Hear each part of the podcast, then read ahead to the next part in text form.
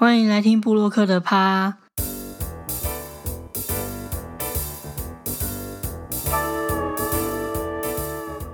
大家好，我是魏珍。今天这一集呢，是我们 Podcast 第一季的最后一集。其实从上周开始，我就一直在思考，到底第一季应该要停在什么地方。原先上周其实有一个业配一直在谈，那我那时候本来是想说，如果有谈成的话，因为那时候我们其实提给厂商的方案是部落格加 Facebook 加 Instagram 跟 Podcast 一整套的方案提供给他们参考。然后我本来想说，如果这个合作案有谈成的话，那 Podcast 势必得要继续做下去，至少可能还得要做个5集10集，然后有一些内容可以搭配他们的置入。但后来就是有点可惜，这个合作案也没有谈成，所以我就想说，那我们就还是照原来的计划，在20集的时候就让第一季画下一个句点。其实跟最一开始我本来在企划这个 podcast 的时候也没有差异太大，因为我那时候一开始做 podcast 的时候，就是想说要做半年。那半年如果以1个月4周来算，其实也就差不多是24集上下。所以严格来说，其实第一季也不算是腰斩啦。只是最重要的原因，当然是因为时间上真的比较辛苦一点。毕竟原先除了本业之外，在做部落格的东西，其实就已经算是多一个兼职。那现在要多了 podcast 这个部分，也是要再额外多花时间去做。刚开始做 podcast 的时候是疫情比较严重的时期，那时候其实我在家里有比较多的自由时间，而且假日也不能出去外面，所以基本上录音啊，或者是兼顾比如说工作跟部落格的东西，都还算是有充分的时间可以运用。那时候太原他也就是没有开店嘛，所以他相对的也比较多时间可以做这件事情。但最近我常常有时候去太原的店里，都看到他在一边工作，就是一边在店里上班的时候，一边在剪我的录音。其实对我来讲，我会觉得真的是蛮不好意思的。毕竟虽然之前有将部落格一些部分的收入，就是给太原作为他协助剪接的这个酬劳，可是那真的很少，所以我自己觉得再持续这样下去，可能也不是一个很好的状况。但真的要很感谢太原在这段期间的帮忙，这5个多月吧，应该有5个月的期间，其实说真的，太原都没有对于剪接这件事情有任何一句怨言都没有。他唯一会 complain 就只有我的赘字很多，然后让他剪接的时候很痛苦，以及我一直持续无法学会用鼻子呼吸，所以吸气的声音很大，一直到现在我都还学不会这件事情。大概就是这个，我觉得是我自己个人的问题，可是对于剪接的这个工作，他完全没有任何一个抱怨。我觉得真的是非常的感谢他，就是在我录 podcast 的这个过程当中的帮忙，然后我也非常感动，有这样一个好朋友可以帮助我做这件事情。讲到这里，突然有一种得奖感言的感觉，没有啦，但这个算是离别感言吗？算是暂别吧，因为其实也不是真的完全就是以后就不做 podcast 了，只是我觉得这个时间点可能需要调整一下生活的节奏，然后未来的节目方向我也会再跟太原讨论看看。我自己是觉得第2季会有，只是中间可能会稍微休息一阵子，因为后面的节目方向我觉得都还需要再做更严格的讨论。会这样说是因为其实第1季走到后面，我自己感觉会有一种且战且走的感觉。虽然我一开始有先规划了大概想要讲的内容，但是其实并不多，然后再加上其实把那些内容差不多讲完的时候，也就回到了疫情结束之后的正常状况、正常生活形态，导致我也无暇就是一次把后面剩下的内容像之前那样可能一次规划完，所以后面这几集的内容其实真的是有一点且战且走的感觉。那我自己这样做下来，我的自己体感会觉得这样子制作 Podcast 的节目并不是一个很好的方式，所以我觉得后续的节目形态可能整个制作流程也好，节目的方向也好，都需要再做一些调整。其实真的开始决定要先把第一季结束掉的时间点，大概是在前面几集我讲到部落客的转型那一集的时候。因为在做那一集 podcast 之前，其实我有找蛮多资料，就是在想跟大家分享说大家对于部落客转型的看法嘛，所以其实我有在网络上搜寻了蛮多正反面的意见跟这件事情的看法。那虽然说我并不是完全转型来做 podcast， 但是其实跨足 podcast 这件事情也算是某种程度的转型，所以我在看那些资料跟可能一些部落客前辈们的分享的时候，我就有去反思现在我开始做 podcast 到底对于我的部落客生涯或是对于我自己个人的发展到底是一件好的事情呢，还是其实并不是真的那么的有效，或者是真的那么的有帮助。所以其实做完那一集之后，我就一直有在思考这个问题。最一开始做 podcast 的时候，其实想法很简单，就是想说既然目前我的粉丝数量有这么多人，那我相信有些人他们一定是对部落格这个主题是有兴趣的，或者是他可能他对部落格主题没有兴趣，可是他对于美食相关的讨论是有兴趣的，那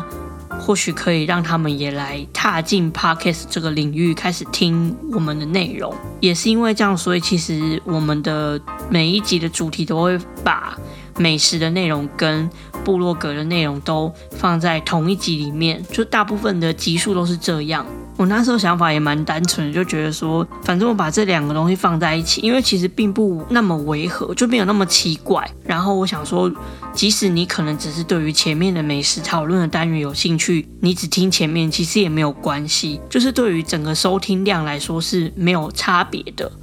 但实际做了我差不多大概到第6集第7集，其实我就有感觉到粉丝的转换率其实没有那么好。我这边并不是在 complain 说我的读者都不来听这个广播，因为我知道第一个是 podcast 这个东西并不是真的那么多人在听，就是它其实也算是一个小众的市场。然后再来是我觉得并不是我的读者不愿意来听，而是我的主题设定上可能并没有真的完全符合他们想要听的内容。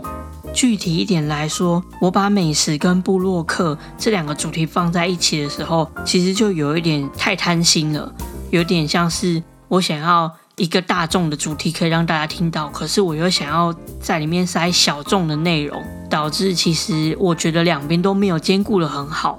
以我目前的粉丝团规模就是大概6000多人来说，目前收听的转换率上是真的比我预期的要低非常多。那这也会是未来第2季我们整个调整节目方向一个很重要的参考依据，就是如果我未来希望能够吸引到的是像我的部落格一样是对美食旅游这一块相关有兴趣的人，那可能就不会继续做部落客的内容。但当然还是有蛮多读者就是会留言或者是私讯跟我说他们有在听，然后他们可能听到的某一些内容是什么，只是我自己的预期跟目前整个节目的表现来说是没有那么符合的，所以我觉得有必要做一些检讨改进之后再重新出发。但真的非常感谢每一周都有认真在听我们 podcast 的听众，因为其实现在流量已经蛮稳定的，而且每一集其实都在上升当中。这也是我这1-2周一直在挣扎到底要不要先把这个节目的第1季停下来的一个蛮重要的原因。但无论如何，喜欢这个节目的听众不要难过，我们希望很快就可以用新的节目形态跟大家见面。在这20集的节目当中，其实我真的是把我在部落客这个圈子里面学习到的，不管是我个人的经验也好，还是像上个礼拜我们讲的讲座里面学到的经验也好，我自己觉得是已经穷尽所能的把我的经历跟我的想法，还有一些可能给部落客朋友们的建议都很认真的做完了。至少在部落客相关的主题上面，我觉得是没有愧对自己当初原本做这 podcast 的初衷。那如果未来有一些朋友想要了解更多我在广播里面讲到的内容，或者是你有很多经营部落客相关的问题，也都还是可以随时联络我，我们就是互相交流切磋。其实我觉得在做这个 podcast 的过程当中，我自己觉得啦是成长蛮多的，因为当你在整理这些心得，或者是你走过这一路部落客的过程当中，你的累积下来的一些知识也好，或者是一些实作的经验也好，当你透过这个 podcast 的过程，然后归纳出不同的主题，分享出每一个时期不同的重点，或者是经营的方式，其实这个过程也是在对自己的职业生涯的一种内化。我自己觉得在整理这每一集的内容的过程当中，也让我反思到很多我在做部落客的这个过程过去学到的很多事情，有点类似复习然后再整理过一次的感觉。实际上在做 podcast 的过程当中，我的部落格流量或者是整个表现啊、互动率上也都有一直在持续的提升。我觉得这跟我在做这个主题的时候重新复习相关的技能也好、实作的经验也好，一定是有一定程度的关联性。经历过这个录制 podcast 的过程，这5个多月，我自己觉得是蛮有收获的。除了刚刚提到的重新内化的过程之外，从一开始自己一个人录音，然后那种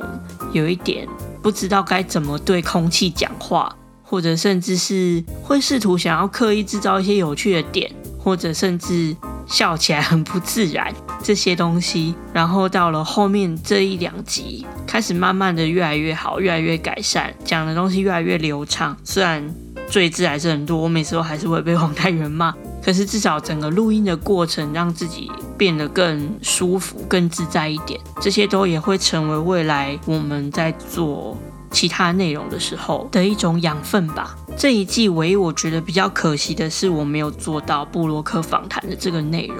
因为说真的，其实大部分我想要讲的主题能自己讲的我都已经讲的差不多了，然后中间也尝试做一些美食的主题，但是就唯独是部落客访谈这一块，其实我真的一直很想做，但就是一方面前面是因为疫情，后面疫情过了之后就是时间上的问题，然后再加上如果我需要邀请部落客的话，势必是没有办法像我现在这样在自己的房间里面录音，得需要去外面安排录音室，这一些安排的过程在我的 podcast 的后期真的没有那么足够的时间做，所以就一直搁着，那没有办法实现这一块是我觉得比较可惜的地方。因为我相信一定有很多很棒的部落客，他们可能可以提供更专业或者是更有深度的内容给想要了解这一块的读者们，或许之后还有机会可以做这一类的主题啦，我也目前也不是很确定，只是这个 program 会一直放在我心里面，希望有一天可以实现它。也许说不定不是 podcast 的形式，说不定是未来可能我们开始做其他的平台，包括影音平台，再把这个访谈的概念加进来，也未尝不是一个很好的方式。在第1季跟第2季的中间这段时间，除了我自己本身有一个蛮重要的考试之外，接下来我可能会把心力全力都放在部落格的经营上面。这个也是回到就是前几集那个转型那一集讲到的事情，我想要在第2季开始之前，能够再让部落格的影响力啊、人气啊、整个讨论的状况都再更往上一层，然后我们再开始来做第2季的计划。讲到这边就有回想到我们当初在转型那一集讲的事情，就是如果你的内容或者是你的群众魅力是够的，你的影响力是足够的，那不管你要怎么样跨平台，或者是转型，或者是换到别的不同的媒体形式，基本上都不会太困难。虽然你转换的过程当中会流失掉一点粉丝，可是只要你的影响力够，其实我觉得不管你做什么样媒体平台都不会是太大的问题。但相对的，如果今天在最一开始你经营的这个媒体，不管是部落格也好， YouTube 也好， Podcast 也好，你最一开始立基的那个点一定要踩得够稳，然后你再把触角延伸到其他的方向去，绝对会是比较有帮助的。但不管怎么说，只要尝试过，我觉得努力过的收获一定都会是有的。因为像其实我在很多年以前，其实就有想要做广播节目的一个小小的梦想，就是小时候听广播主持人在讲节目内容的时候，你就会觉得哇，这个职业感觉很有趣，就也曾经想过可以去当广播主持人。那只能说拜现代科技所赐，让我可以用 podcast 的形式来完成这个算是小时候的一个梦想。但也是完成梦想的时候才发现自己讲话怎么那么容易破音，因为在日常生活中讲话我好像不太会破音啊，可是不知道为什么我只要一录 podcast 就真的很容易会烧瞎或者是破音。我想这个部分也是未来在进入第二季的时候可能需要事前做一些训练啦，比如说发声练习啊，呼吸的方式等等之类的。今天这一集是没有脚本的，因为其实主题就只是想跟大家分享这个 podcast 做了20集，然后我的内心的一些感觉，以及跟大家说明目前为什么第一季会先暂停的原因。但因为没有脚本的关系，所以其实我也不知道这一集的长度到底会到哪里，反正就是有一点类似跟大家闲聊，最后一集就让我稍微任性一下咯。最后想来分享一下关于这个 podcast 一些小小的数据，比如说我们目前录到现在20集里面，收听次数最多的是第2集，就是韩式麦脆鸡跟黄豪平的那一集，不知道是不是托黄豪平之福，总之那一集的下载次数都远远高于其他的集数，即使是第1集，就是在他前面的第1集跟第0集下载次数都输他蛮多的，所以我觉得蛮奥妙的，就是他并不是因为时间跟岁月累积才让他的次数变得这么多，而是大家对于这个主题真的有兴趣耶。然后那一集的部落客主题是在讲取名字这件事情，